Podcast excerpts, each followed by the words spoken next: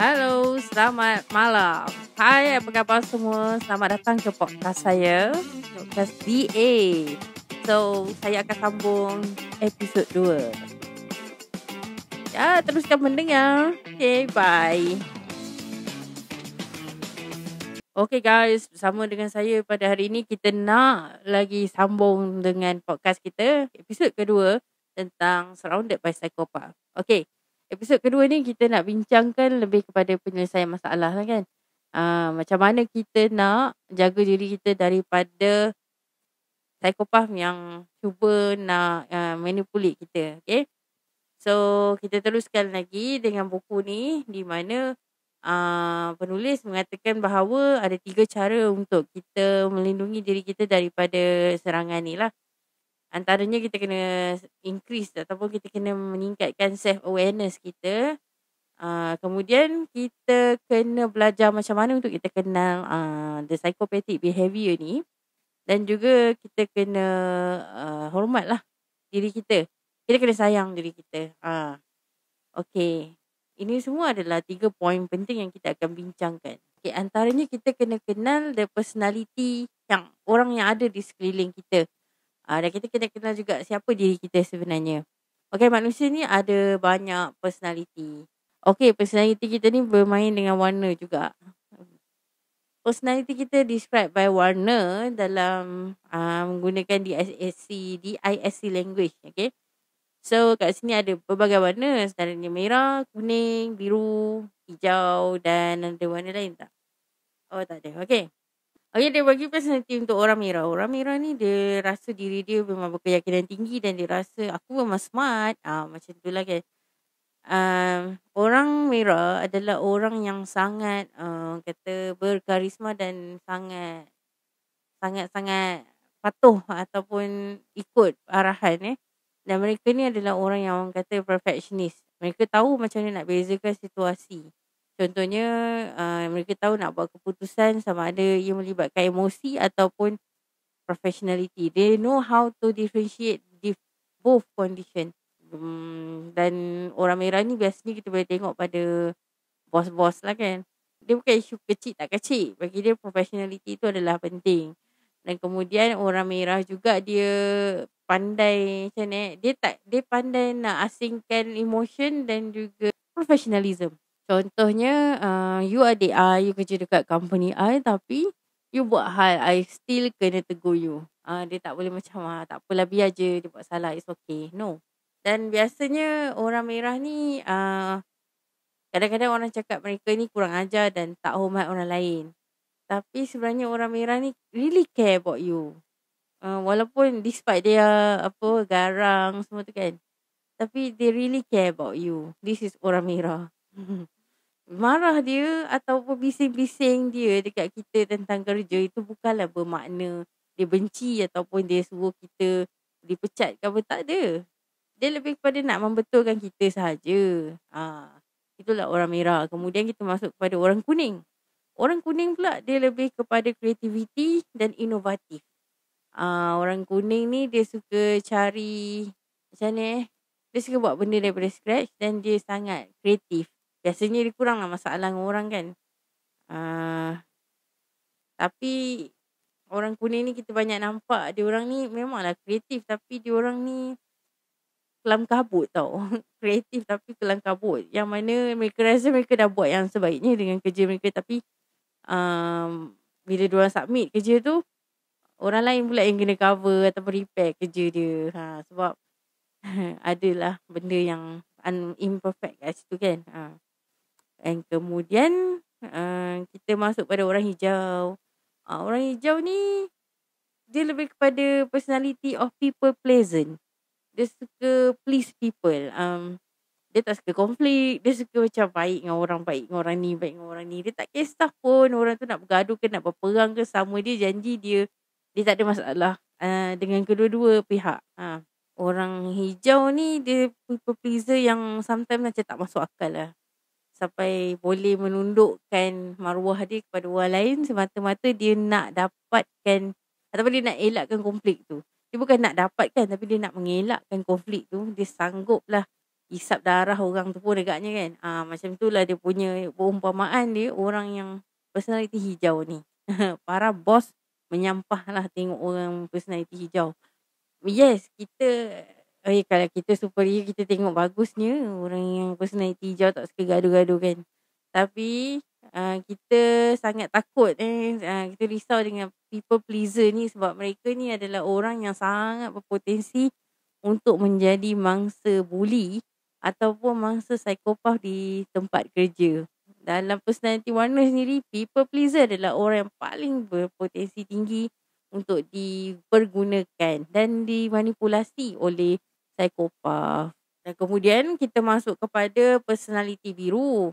Yang mana biru ni pun kita panggil dia perfectionist juga. Sebab kita ni kalau buat kerja memang detail. Tapi dia tak macam orang merah.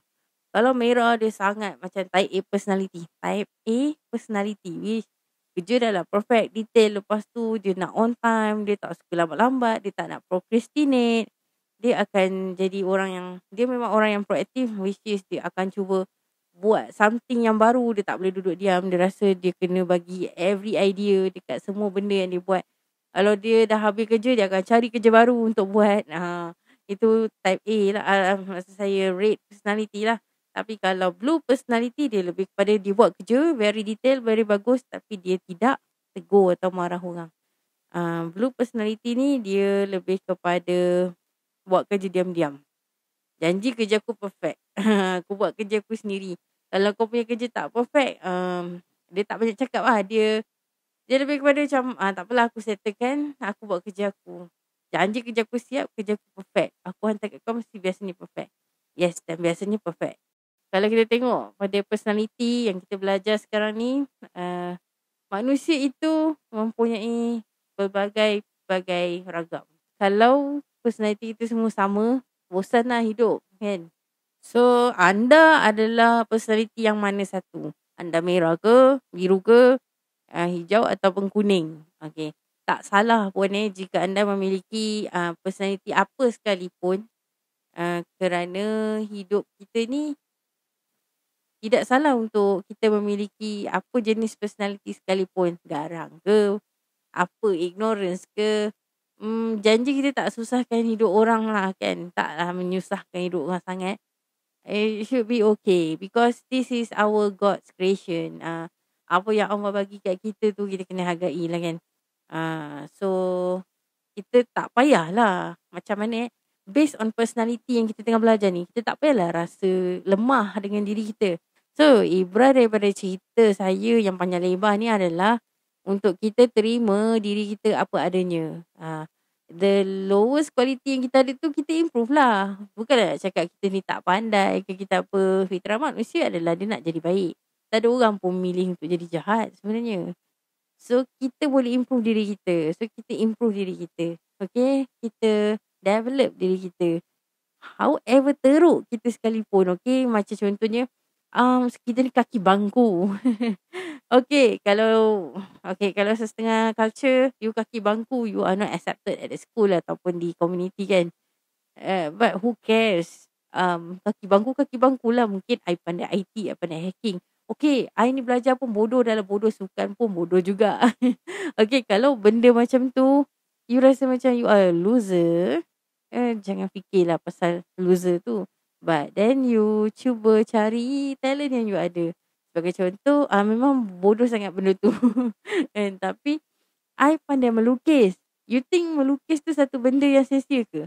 Kalau tak ada this art people eh, dunia kita ni tak berwarna, dunia kita ni tak cantik, kita pun tak ada rekaan terbaru.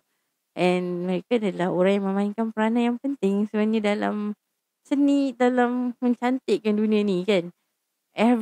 Everything yang you ada, kebolehan yang you ada tu, itu adalah kelebihan you. And please appreciate anything yang you boleh buat.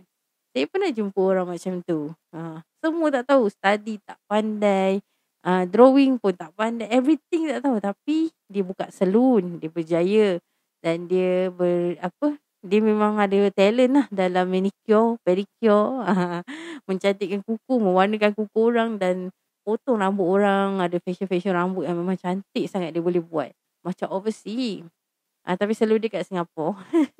Jangan tanya saya kat Malaysia kat mana. Uh, tak ada. Kat Singapura. Okay. Uh, kenapa saya sangat tekankan tentang appreciating yourself dalam uh, podcast kali ni? Kerana ini ada berkait dengan... Uh, okay, ini adalah berkait rapat dengan macam mana kita nak kawal ataupun kita nak um, apa protect diri kita daripada psikopat. Okay.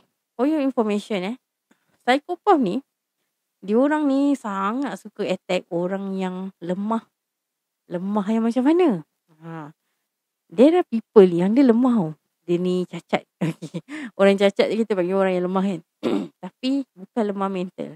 Orang yang lemah fizikal, dia tak lemah mental, dia still kuat lah kiranya kan. Ha. Tapi psikopat dia akan attack orang yang lemah mentalnya. Instead of lemah fizikal. Dia memang suka lah. Ah, sebab apa? Dia suka ambil kesempatan. Okay, contoh kan, you tak percaya ke diri you? You rasa family you broken, you tak pandai, uh, you you ni berdosa sebab banyak benda. Eh, bukan. you dapat banyak calamity disebabkan dosa-dosa you. Uh, orang-orang macam ni lah. Orang-orang yang selalu rasa diri dia lemah. Diri dia nothing. I am nothing. Uh, orang macam ni lah biasanya akan menjadi target paling paling paling paling disukai oleh psikopat. Um, dalam buku Thomas Erickson ni pun ada dia listkan um, beberapa ciri-ciri pekerjaan yang sangat berkait rapat atau ada tendensi untuk menjadi seorang psikopat. Dalam list dia, dia listkan pekerjaan pertama yang paling-paling psikopat biasanya dijumpai adalah CEO. Ah, CEO company. Uh. CEO memanglah orang yang nak jadi CEO ni dia bukan orang yang lemah mental dia. Dia kena orang yang pandai manipulasi orang sebab orang yang pandai manipulasi orang ni dia memang bagus dalam negotiating with anything lah. Negotiate apa-apa pun dalam making a decision. So CEO eh. Kemudian lawyer. Lawyer confirm lawyer cakap apa pun kan kita percaya. Dan kemudian orang media, alamak. orang media sama ada dia kerja di TV atau radio. Ha, yelah media kan. Dia punya influence dia tinggi. Contohnya pelakon. Ha, founder produk mereka ambil pelakon sebagai duta. Duta ni adalah orang yang represent ataupun testimoni yang paling-paling tinggi, yang paling-paling bagus yang ada untuk produk mereka tau. Contohnya saya ambil Zul Arifin untuk saya saya saya jadikan duta kain pelikat saya jual kan. Oi confirm bersepah lah orang kat luar order kan. Ha, contoh. Kan sebab yelah aktor ni dia punya kehidupan tu macam dekat dengan kita sebab banyak aja personal information dia yang leak kan kepada media. So kita rasa macam kita kenal dia. Jadi dengan cara tu mudah untuk dia pengen dipulik kita. Walaupun sebenarnya duta saya tu tak suka pun pakai kain sarung. Dia menyampah. Siapa je tak tegur dia nak beli. Semua orang macam, eh artis tu pakai. Kita kena pakai juga. Okay. Kemudian, kita tengok orang sales. Orang yang jual-jual ni. Ha, biasa orang insurans lah. Dia bina hubungan dulu. Ha, dia berkawan dengan orang tu. Dia buat baik. Lama ambil masa barulah dia jual produk dia. Kemudian, ah ha, pekerjaan yang lain. Pekerjaan yang lain ni lah surgeon. Doktor lah basically doktor lah. Wow, kalau kat negara Asia ni, doktor ni adalah satu pekerjaan yang um, sebab kata orang dihormati oleh semua orang. Okay, kita tengok doktor lah kan. Okay, kalau dekat negara Asia, doktor adalah satu pekerjaan yang sangat dihormati oleh semua orang, dipandang tinggi. Kalau orang tanya anak kau kerja apa? Eh, anak aku. Anak aku doktor pakar. Anak aku doktor. Kau tak payah cakap doktor pakar. Kau HO je pun. Aku tak payah cakap HO. Anak aku kat mana sekarang? Oh, anak aku dekat Russia. Belajar dekat Volgograd. Oh, wah. Anak aku study apa? Ah, anak aku study medik dekat Russia kan. Terus bangga. Orang yang dengar tu pun macam, oh hebat. Russia. Belajar medik lagi. Ataupun tak payah pergi Russia. Belajar kat UKM je. okay. Anak kau buat apa sekarang? Anak aku study kat UKM. Oh, bidang apa? Bidang medik. Oh, hebat. Orang Malaysia ke, orang Asia, Asian ke, dia orang memang sukalah kerjaya doktor ni. Kau cakap lah apa pun, dia orang akan percaya kan. Ha, kalau doktor tu kata kaki kau patah, Tapi kaki kau retak je. Dia kau percaya bulat-bulat apa yang doktor cakap. Ha. Pekerjaan seterusnya ialah ustaz dan ustazah. Ataupun padri, father-father di church dan juga monk. Um, orang-orang agama lah senang ceritanya orang-orang agama. Uh, tak nak sebut banyak lagi kan masuk kepada Yahudi pula. Okay. Orang-orang agama ni adalah orang yang paling tinggi. Uh, orang yang orang yang paling dipandang tinggi di dalam masyarakat lah. Uh, dan diorang ni ada apa orang kata uh, dan mereka orang agama ni dan orang agama ni ada possibility yang tinggi untuk menjadi seorang manipulatif manipulative people, manipulative person. Ha. Tak payah cakap banyak ah. Cuba tengok kalau ustazah yang cakap pasal kiamat kan. Ustazah cakap pasal dosa. Kau menangis-nangis kau. Ha, contohnya dia kata Uh, kembalilah kita kepada Allah kan. Kalau kita tak taubat nanti Tuhan balas kita masuk neraka. Ya Allah bayangkanlah dekat pada masyar tu untuk tunggu lama-lama sebab apa kita ni akan mendengar kata-kata dia tu tau. Dia sangat influence tau. Kita kita sangat macam terpengaruh tau. Bila kita dengar dia cakap tu kita macam Ya Allah kalau aku tak dengar lah cakap ni kalau aku masuk neraka. Sesungguhnya aku adalah hamba yang berdosa. Hey come on. Saya ada satu cerita yang menarik tentang uh, orang agama ni. Yang manipulatif ni orang agama lah. Okay. Saya ada seorang kawan. Bukan kawan sangat lah. Dia kenalan je sebenarnya. Hmm, kenalan yang jadi kawan lah. Um, pernah saya sebutkan nama dia. Eh bukan. Saya pernah mention pasal kenalan ni masa episod satu hari tu. Yang mana dia ni seorang yang saya nampak ada ada ciri-ciri psikopat yang narsisis. Uh, saya ingat lagi waktu tu saya baru je mental breakdown sebab parents saya meninggal kan. Uh, mak saya dah tak ada. Jadi saya rasa teruk sangat dan kemudian saya pun gagal untuk gagal untuk fly ke masa tu oh, saya gagal untuk fly ke overseas untuk melanjutkan pelajaran dalam bidang perubatan waktu tu dan waktu tu bukannya gagal sebab kau ni bodoh belajar tak. Tapi gagalnya sebab masalah kewangan lah. Uh, dan apa ni saya kena jaga nenek saya. Saya kena take care of everything kat tempat saya lah uh, saya tak boleh tinggalkan country uh, sebab saya ada tanggungjawab yang besar lagi dekat Malaysia ni. Dan kemudian uh, waktu tu saya banyaklah benda yang berlaku kat saya yang memang memang saya rasa saya ditarik habis ke dalam tanah lah. And waktu tu macam semua benda scattered. Semua benda hancur. Uh, macam impian dan harapan dan cita-cita saya yang menggunung tinggi semuanya hancur begitu saja.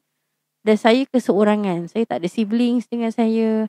Saya tak ada saudara mara yang ada di sekeliling saya. Saya tak ada siapa-siapa. Saya seorang-seorang je bangun balik. Dan saya bersyukur saya adalah few kawan-kawan yang memang baik. Walaupun mereka tak berduit. Masa tu semua masih belajar lagi. Tapi support yang saya dapat tu kuat bagus lah. And nak jadikan cerita si psikopat ni, perempuan ni. Uh, saya kenal dia di universiti dulu saya tak sekelas dengan dia. Dia hanyalah random people yang ada saya jumpa kat street atau koridor saja. Uh, kutuk ke kekurangan saya sebagai contoh. Saya tak tahu lah kenapa. Okay. Uh, antara kutukan dia dekat saya kan. Bukan kutukan sumpahan tau. Kutuk, mengutuk, marah, keji saya adalah. Uh, waktu dia nak pergi umrah eh. Waktu tu. Dia dapat pergi umrah naik Etihad. Etihad. Emirates eh. Ah uh, flight yang mahal tu kononnya lah kan. Ah, tu pun sebab ada orang sponsor dia, ah pak cik dia kaya. Oh, dia kalau dengar kalau dia dengar podcast ni, mohon dengar betul-betul eh benda ni. Ini penting untuk awak dengar sebenarnya. Untuk awak pulihkan diri awak balik. Okey. Uh, saya ingat lagi kawan tu pernah cakap dekat saya waktu dia buat kenduri umrah dia lah kan. Kenduri nak pergi tu. Oh, dia kata awak ni tak dapat pergi umrah macam saya dan rezeki awak tu tak murah macam saya sebab awak banyak buat dosa dengan saya. Dan kawan ni, bila dia cakap macam tu dan banyak lagi benda-benda lain atau insiden lain yang dia pernah cakap macam tu yang mana kau ni uh, kau jadi macam ni sebab kau berdosa. Kau jadi macam ni sebab dosa kau. Kau jadi macam ni sebab dosa kau. Kau jadi macam ni sebab kau jahat. Kau jadi macam ni sebab orang doakan kau yang tak baik. Kau jadi macam ni sebab gitu. Kau jadi macam ni sebab gitu. Ha, saya pun berapa kali dengar dan benda tu sebenarnya dia really break my emotion lah. Uh, saya daripada seorang yang very ignorance dan bersemangat untuk hidup while despite my condition pun um, saya jadi terus lemah semangat dan uh, depressed tau. Sebab saya rasa macam hidup saya ni tak bermakna. Saya ni jadi, saya ni orang yang jahat sebab tu lah mak bapak saya diambil. Saya ni macam-macam lah. Uh, maksudnya semua salah saya. Semua salah saya. Uh, waktu tu tau. Tapi bila saya bercerita dengan kawan saya, uh, oh, Indonesian friend lah. Kawan foreigner kan. Dia, dia selalu jadi pendengar yang setia dengan saya dan um, dia cakap, I think eh, it's time for you to get rid lah of her. Sebab dia sangat toxic. Kata-kata dia tu memang tak betul. You know what? My Indonesian friend ni, dia seorang yang sangat positif. Dia bukanlah orang agama pun. Dia semayang memang tak tinggal lah. Tapi dia bukanlah pakai tudung labu pun. Tak pun. Dia seorang yang casual, yang happy go lucky. Tapi dia still jaga agama dia. Dia still tahu batas dia kat mana. Dia, ah, Masya Allah. Dia, dia dah lah pandai. Belajar pandai dengan orang pun baik berwawasan uh, boleh cakap banyak benda bagus yang ada kat budak Indonesia ni walaupun dia tak usung kitab merata tau saya saksikan dia seorang yang tak pernah tinggal semayang dan seorang yang sangat baik dalam kata-kata dia. Very very contradict tau dengan kawan yang berpenampilan agama tapi macam syaitan lah sorry to say. Alhamdulillah lah sebab orang kata Allah temukan dengan orang yang yang tepat kan. Dan sebab tu dah saya boleh survive belajar sampai master. Nak compare dengan kawan yang seorang tu nasib baiklah Allah jauhkan saya dengan dia jarak kami jauh kami tak selalu jumpa hanya berhubung melalui mesej sebab Allah knows best kalau lah saya duduk dengan orang macam tu pada jangka masa yang lama dan rapat saya rasa tak lama lah saya memang bunuh diri lah kot saya lepas tu kan ha. sometimes there are people yang kita rasa macam bagus je dia dekat kita especially kalau orang berpenampilan agama kan kita rasa macam kita nak duduk dekat dengan dia. Tapi kan, trust me. Um, people yang ada dengan kita, maksudnya person atau individu yang duduk dekat dengan kita tu, bukan dinilai melalui pakaian ataupun presentation dia sebagai orang agama. Atau orang alim. Atau orang warak. No. Kita kena tengok adab dia dengan orang, akhlak dia dengan orang. Barulah kita boleh nak conclude dia nak jadi kawan kita ataupun kita kena jauhi dia. Sebab ramai tau orang yang kononnya mengaku religious lah, orang agama tapi dia manipulit orang dan mempergunakan orang lain dan mendatangkan mudarat dekat orang lain. Orang baik yang saya nak masukkan di sini ialah bukan orang yang bertuduh labu, okay? Tapi penilaian baik itu adalah bagaimana mereka tu melayan kau. Uh, melayan kau dengan ikhlas. Maksudnya mereka menerima kau seadanya. Mereka bukan datang kat kita semata-mata untuk mencari benefit tau. Ataupun kita ni sebagai host jadi nak feed on host. Tak. Dia dia memang ikhlas lah kawan kita. Kita sendiri boleh rasa. Trust your instinct eh. Dalam psikologi, 70% is decision making tau. Decision ataupun analytic. Dan 30% daripada 100% of decision making itu adalah trust our instinct ataupun naluri kita. Uh, dan psikologi sendiri, dalam psikologi sendiri kita appreciate um, instinct eh. Kita appreciate naluri kita. Insting tetap kena ada. Kata hati tetap kena ada. Kalau rasa tak sedap tu, pergilah jauh. Kita manusia tahu. Despite any any perasaan, any any personality yang you ada pun kan. Despite your weakness, kita boleh rasakan layanan terhadap diri kita tu adalah betul ataupun layanan itu adalah sangat salah. Kita boleh merasakan. Dan apa yang saya rasakan dengan kawan saya ni, itu adalah sangat salah. Which is kawan saya, abuse saya dari segi mental, itu adalah sangat-sangat salah. So apa yang boleh buat ialah, orang macam ni get rid. Okay? Kalau korang yang dengar ni, ada kawan-kawan yang memang teruk macam ni, yang sentiasa menjatuhkan diri kau yang selalu tidak percaya dan undermine diri kau, kebolehan kau, potensi kau. Buat apa yang tepat tu kau buat ialah kau umban dia jauh-jauh dalam gaung ataupun kau masukkan dalam tanah. Bukan secara fizikal. Aku umpamakan maksudnya tolonglah buang dia ni jauh daripada hidup kau. Kalau boleh block, block. Facebook, block. Telefon, block. WhatsApp, block. Uh, everything kau block je. Kau, kau tukar nombor, kau tukar je nombor. Dan kalau katalah satu hari dah famous pun kan. Dan dia ni akan cari kau sebab nombor telefon kau tu dah famous ke dia stalk kau ke apa. Kau buat je report polis. Orang macam ni biar polis je yang tangani diri dia. So what you can do untuk kita um, jaga diri kita daripada orang-orang psikopat macam ni ialah pertama sekali kita kena suka diri kita. Sebab tu bila saya mention tentang personality tadi, saya nak beritahu dalam dunia ni manusia ada pelbagai ragam. Manusia mempunyai pelbagai personality. Okay, manusia mempunyai pelbagai personality yang mana setiap orang berbeza tapi unik yang kita perlu appreciate setiap manusia. Termasuk kita appreciate diri kita sendiri. Okay, yang pertama kita memang kena sayang lah.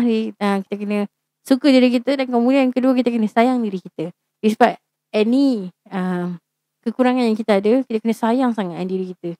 Um, biarlah orang nak cakap kita tak cantik ke, kita ni anak orang miskin ke, kita ni bapak kita tak dadah ke, sayang diri kita dulu. Kalau kita sayang diri, apa kita buat, dik?